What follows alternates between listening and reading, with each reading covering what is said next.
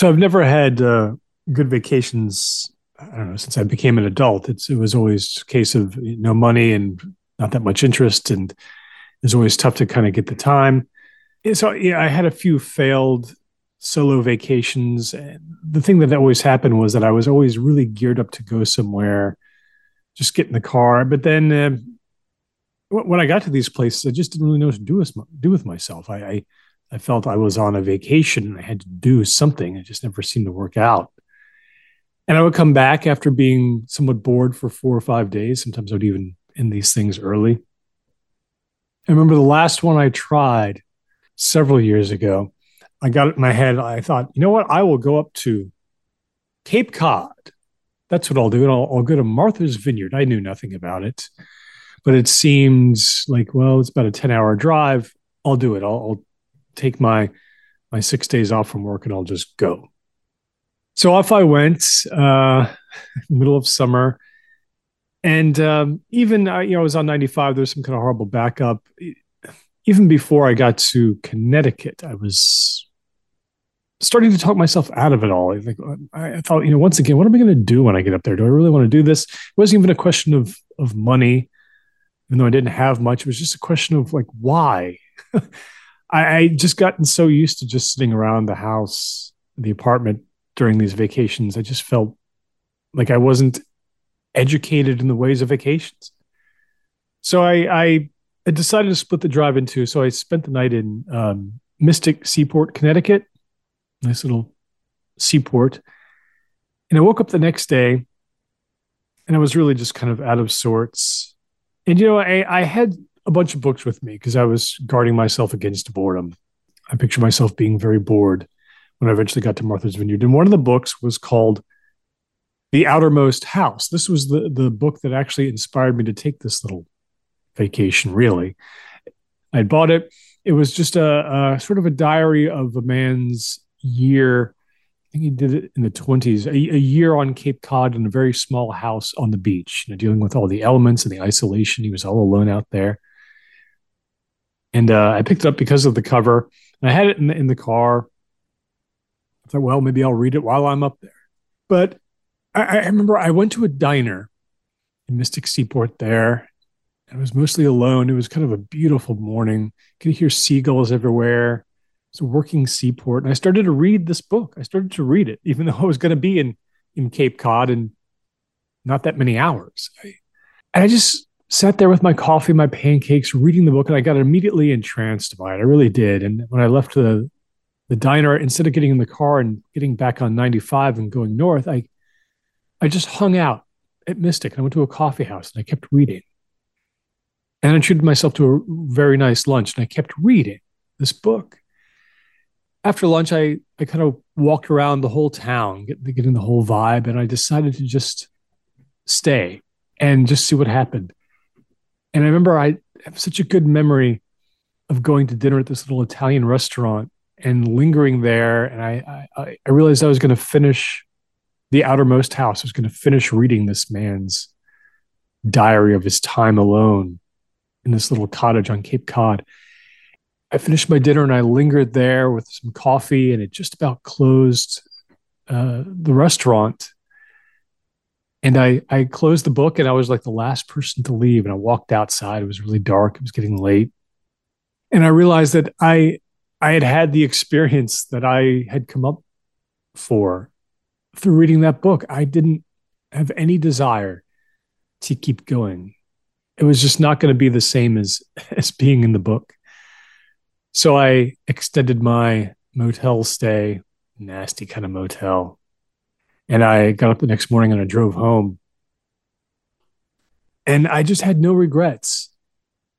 And I, I think it was kind of strange, of course, that I was able to kind of connect the, first half of my trip to this imaginary second half, right? I had the experience of Cape Cod or the experience that I wanted. And I felt, I've always felt very strange about that. But one, one thing, the thing I never regretted was just spending the time with that book that day in Mystic Seaport because I don't remember any of, any of the the sites or any of the history that I learned about the town there. What I remember is just the act of being in those three restaurants. First the diner, in the in the interim there was the coffee house, and then there was kind of a oh just a nice sandwich place there, and then that nice dark Italian restaurant where I was the last one to leave, and just always with that book with me, always with the book, and the book was what what gave me that that amazing day. I don't remember really much about the book. I just remember what it was like to to have that day of reading. I just remember you know, page after page. Yeah, that was that was the last time I ever went on a uh, vacation. I can relate so much with that. You know, like like traveling, but really kind of having your your head down in a book the entire time. I mean, um, just now I, I remember someone I knew, a friend I had at Trapper, who uh, he had sort of uh, come from the East Coast. Uh, and I, I think it had a, a bit, of, you know, the um, family family was pretty well off, but once like he got to Trapper, it was like he was doing he was determined to kind of do this experiment in in, in poverty where he was just he was like declaring a certain amount that he that you know he could spend on food a day. And i want i want i mean i want to say it was like two or three dollars that he had that he had decided.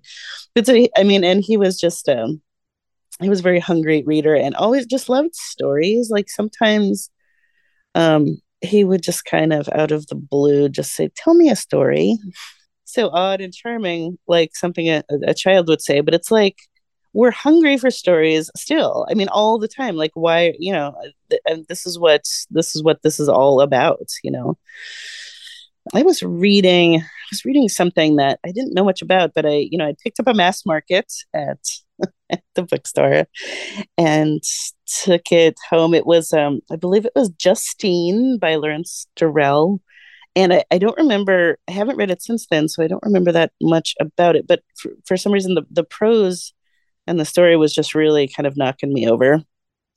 And uh, i lent it to him and he i guess he told me that he he ended up calling in sick just so he could stay home and read that book because that's all he wanted to do once he once he dove in.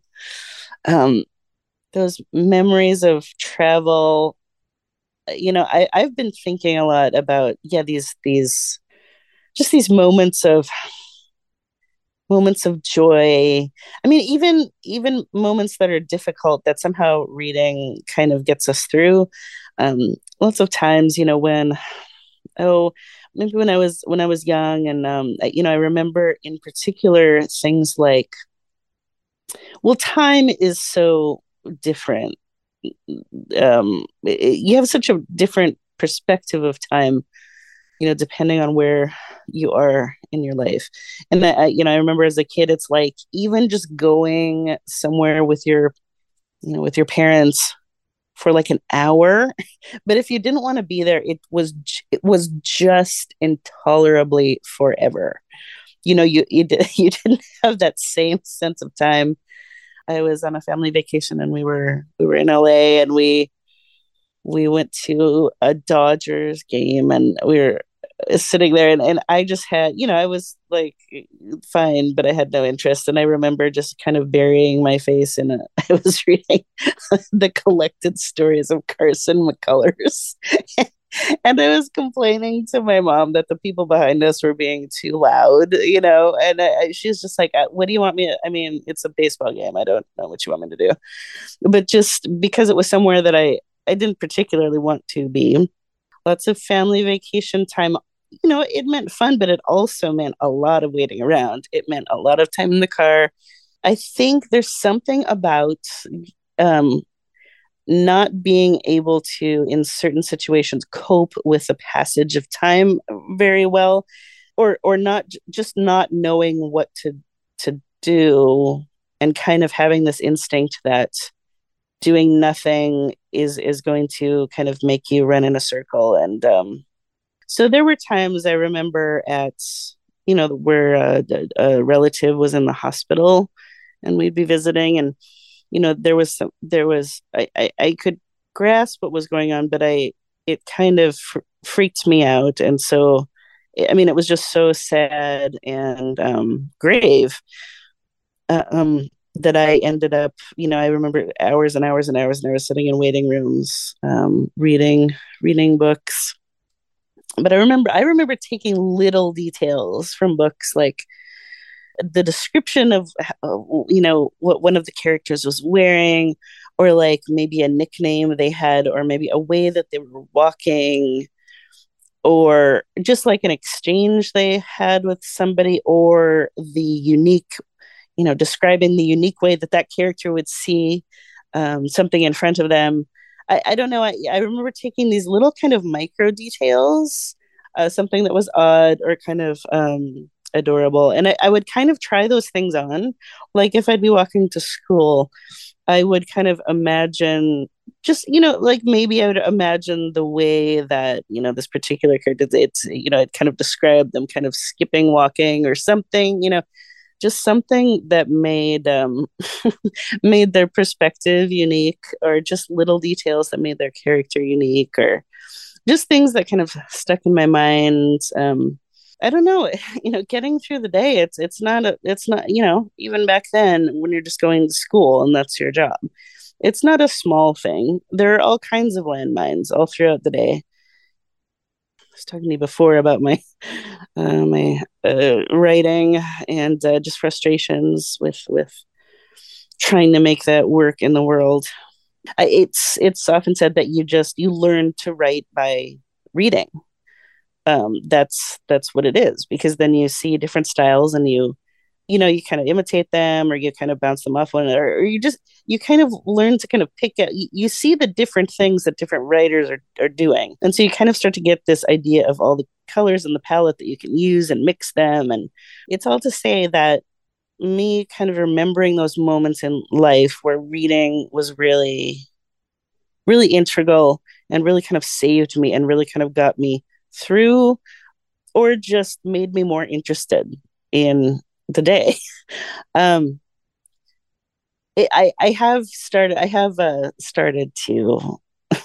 I've tried to.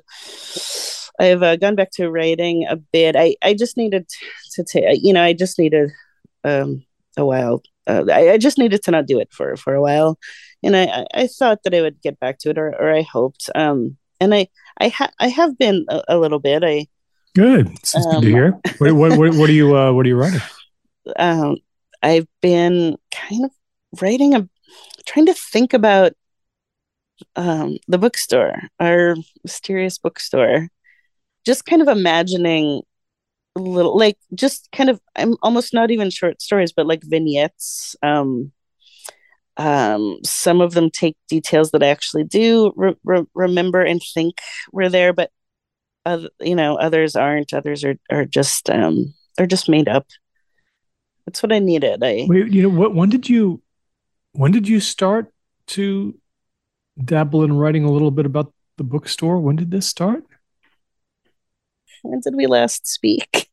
I don't I don't remember. Um Oh, since then, yeah, that is. It, well, it was actually uh, it was actually a little it was actually a little before before that.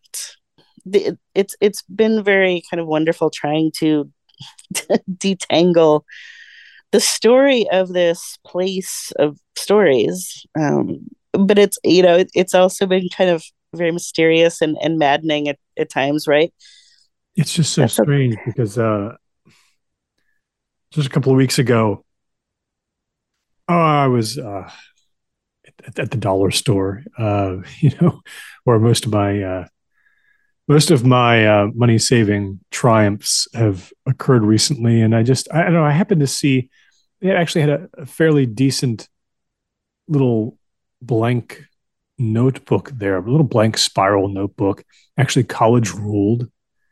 And I, I, I wasn't sure what possessed me to, to buy it. I, just, it's been so long since I bought one of those things. And I got it home and um, I was thinking like, well, okay, what am I going to do with this, this bit of business? And, oh, I just, um, I just kind of started writing in it, but it was I was kind of imagining something about one of the people who worked in the store. And and I just I kept I kept writing. Uh, it didn't turn out so well, so I, I started writing about the the cat. Remember, remember the cat from? Did you ever see the cat there in the store? Yeah, yeah. Well, I just I, I don't know. I just started writing this kind of drivel about the bookstore cat, and I next thing I knew, I'd written about four pages. And I, I mean, I'm not any kind of writer, but I, I looked down, I'm like, well, this is, I'm not sure why I did this, but I think it must be what you're talking about, kind of like the, I think the word you just used was detangling. So I stopped there and I closed the blank book and I, but um, I, I kind of thought, well, maybe I'll do another one sometime uh, That's amazing. Yeah, when we when we talk on the phone again next time, you know, whenever that is, um, let, let's see what we've what we've come up with. I mean, maybe I, would kind of like to hear what I'd kind of like to hear what you wrote, especially since you know you're you've got the talent between us. But maybe I don't know. Maybe I'll keep going, and it'll be kind of interesting to see. I'd like to know how you sort of fictionalize things. Um, maybe if we keep going along those lines, it only feels right that we should um, that we should read those aloud somehow. You know what I'm saying? yeah, I uh, I like I like that. I, I mm-hmm. think that would be that would be lovely. The cat was called Porthos, though no one knew why exactly. He had four preferred sleeping spots inside the store. His absolute favorite was on top of a 1932 Scribner's reprint of A Journal of the Plague Year on the second floor.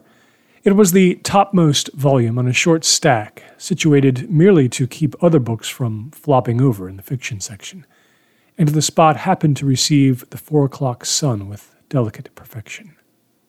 His second favorite was a gap between Look Back in Anger and Blues for Mr. Charlie on the bottom shelf of the drama section, but only because he knew he could absolutely rely on it to never be disturbed. His other preferred haunts were both beneath the staircase, where overstock was jammed tightly in nooks and crannies. The haphazard arrangement of the volumes created natural hiding spots. Porthos would slink into the ones that were the perfect size for his little white body, and peer out at the customers over a copy of The Day of the Triffids or I Capture the Castle, ducking down whenever he was about to be spotted. His day's rotation began on the upper floor, swung down to the bottom one when he was assured of either food or the attention of a rare browser, and brought him back up the staircase at around two o'clock or so for the duration of the evening, when he wasn't in the mood to sneak out onto the street. On his stay in nights, and there were more and more of these as he entered his eleventh year of life. He would curl up on the floor in the dark near the books on philosophy and sociology, taking advantage of a warm spot where ducts converged under the wooden planks. Then, some time past midnight, he would go exploring. His favorite thing to do was maneuver along the upper edges of a random stout row of hardcovers, enjoying the tiny variances in altitude. This game was best when the row was not quite as firmly constructed as it should be, owing to some displacement of the stock. When he sensed a wobbling beneath his paws, it entertained him greatly to suddenly hop down to the floor, hoping to hear, in midair, some sort of subsidence and collapse that would, in the morning, require the attention of the humans who worked there. Once he had toppled volumes 1 through 4 of A People's History of the United States, and that had made a very satisfying clatter indeed. Porthos wasn't quite sure how he felt about those two employee humans. There was a man and there was a woman, and they orbited each other distantly and carefully. They weren't man and wife. They barely spoke to each other. They seemed neither happy nor unhappy. The woman would run a hand half heartedly over Porthos's back, if and only if he inserted himself into her workflow, and she would lose interest immediately after that. The man, who usually smelled pleasantly of tobacco, was more responsive. Once, when no browsers had been around to see, he had closed his eyes and tilted his head gently against Porthos's side as he lay there on the sales counter, as if the man was listening to his heartbeat, and his eyes were wet when he lifted his head after a full minute. Porthos found both the man and the woman strange, and he remained confused as to why two beings having the power of speech would not align in some way to get through these endless silent days that neither one of them seemed to enjoy. But the nights Porthos slipped out of the store just before dusk, sometimes noticed, sometimes not, those were really the most interesting times. He would walk down the sidewalk and make a thorough explanation of the dumpster around the corner, and then just haunt the streets of this mountain town all night, occasionally zigging while his few natural enemies zagged, keeping an eye out for owls, and causing great duress to one particular house poodle he knew and mocked from the sill outside the living room window as the silly little beast capered and barked. Almost always, Porthos would wind up creeping down a little path off a side street near an abandoned mill. The path led a little ways into the woods. There he was greeted warmly by the odd man in the wheelchair, the man with the red beard.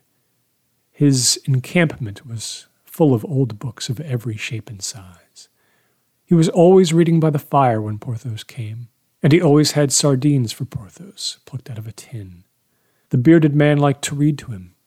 In this way, Porthos listened to the entirety of The Castle of Otranto and Gorky Park and The Tenant of Wildfell Hall over the course of two years, purring and dozing by the bearded man's fire. Oftentimes, Porthos would lose interest in the words and the cadence of the man's speech, and simply nose around the piles and piles of novels and poetry collections and anthologies of critical essays that surrounded the man's tent. The books always seem to be changing, the piles growing, then shrinking, then growing again. How's my store doing? the man would ask Porthos sometimes when he approached. He would ask him other questions, too. Not time for me to sell it yet, is it? was a common one. Or, they're not stocking James Patterson still, are they? But as far as Porthos was aware, the man never left his spot in the woods.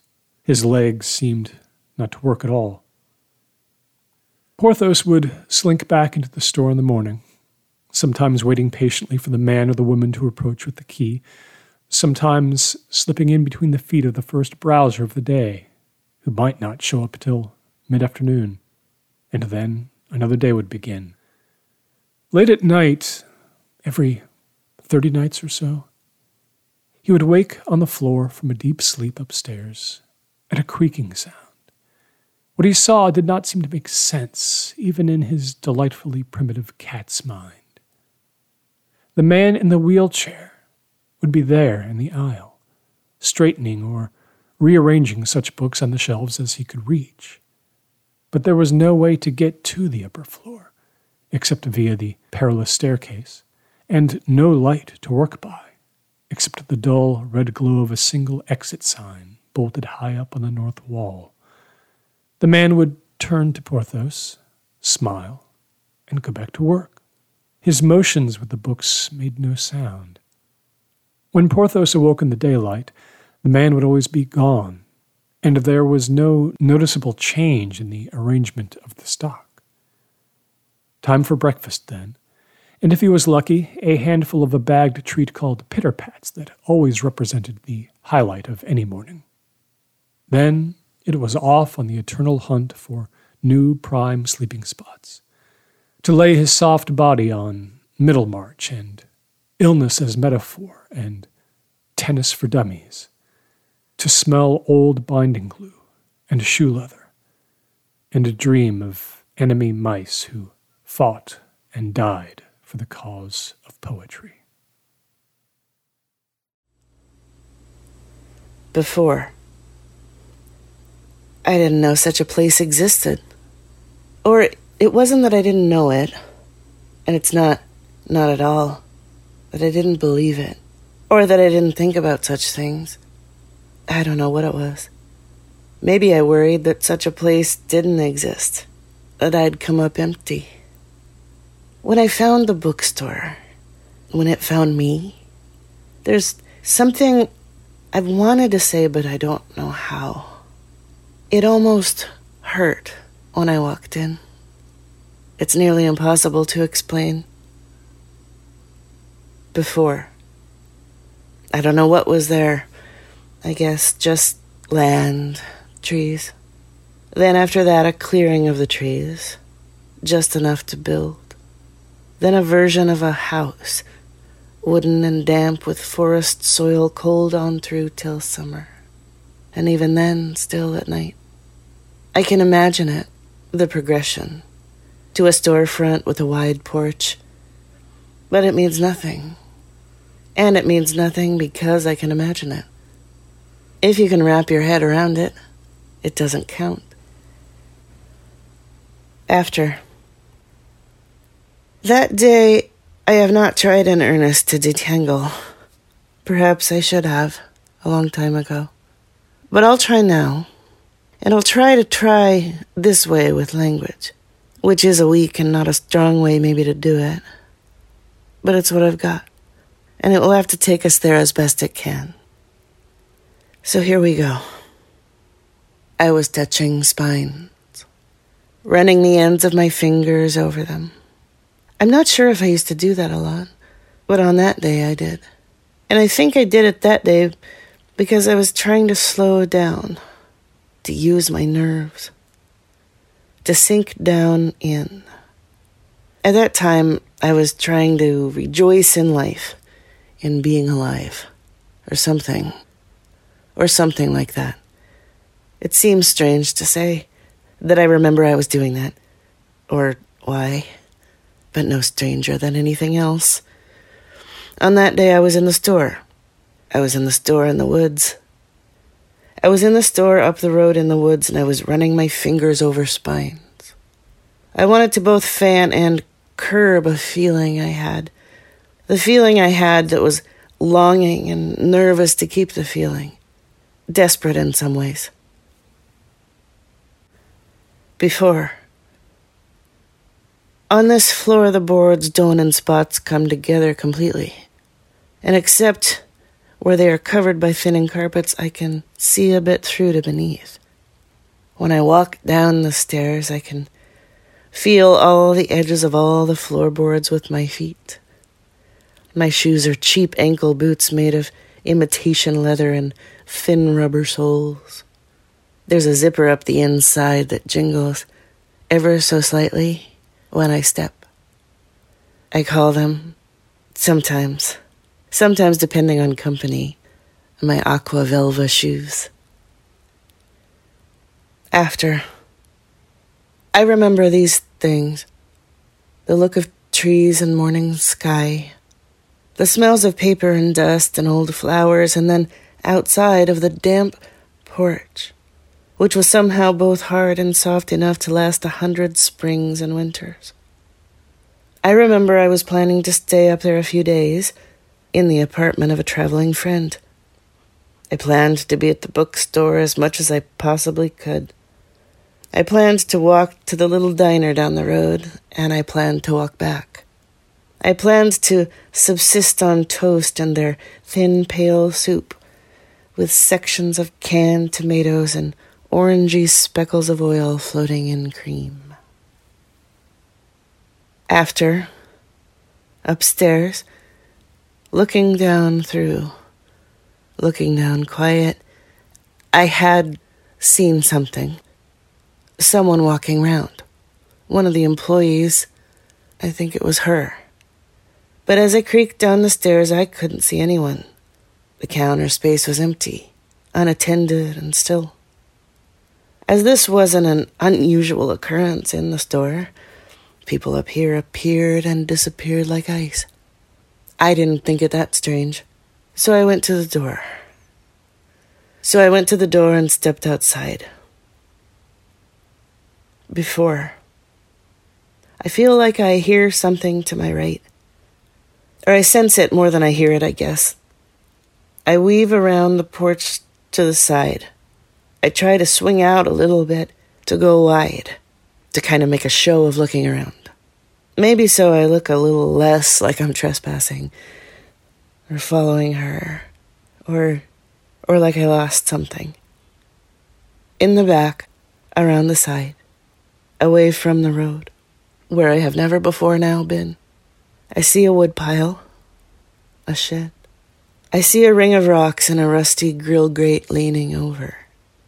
There's a wheelbarrow, there's a hubcap, there's a metal chair, blue and pooling with rain, and there's a generator a square and vented thing. And they always look at a place, don't they? Generators, I mean. They're industrial, rattling with violence on slabs of concrete, in wood chips and noodling grass. Here's where my memory splits. Here's where I freeze. After I was stepping taking care on the uneven ground. Here's where I froze. Before, there's a movement, a shifting, a movement in the corner. That's the overused phrase, isn't it?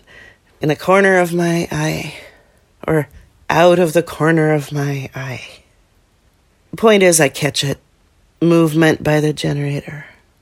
And I do look, I do look over and I see something, and I see a thing. It is small, or maybe not so small, but compact, folded, like, like up to, like around its knees. Not really hiding, just beside, just in its shade. Not really waiting either, or coiled just there. I want to say there's some fur or just a skin that's coated in something like the color of rot, pipes under roads, or maybe just frost and chlorophyll and poison berries in spring. The eyes. I don't know what to tell you about them. They're beyond my world. It moves a little, not much. It regards me. It opens a mouth. After, in a notebook, in an old and bending thing, I found this. I think this came from a book, from a book in the store. I can imagine I must have sat on the floor there and written it. I can imagine that that day I had no money, or just enough money for a book and nothing else, or just enough for some toast and orange colored soup in the diner and a bus ride home. The passage is It was like the sky when I saw the flaming ships at the warfield in December.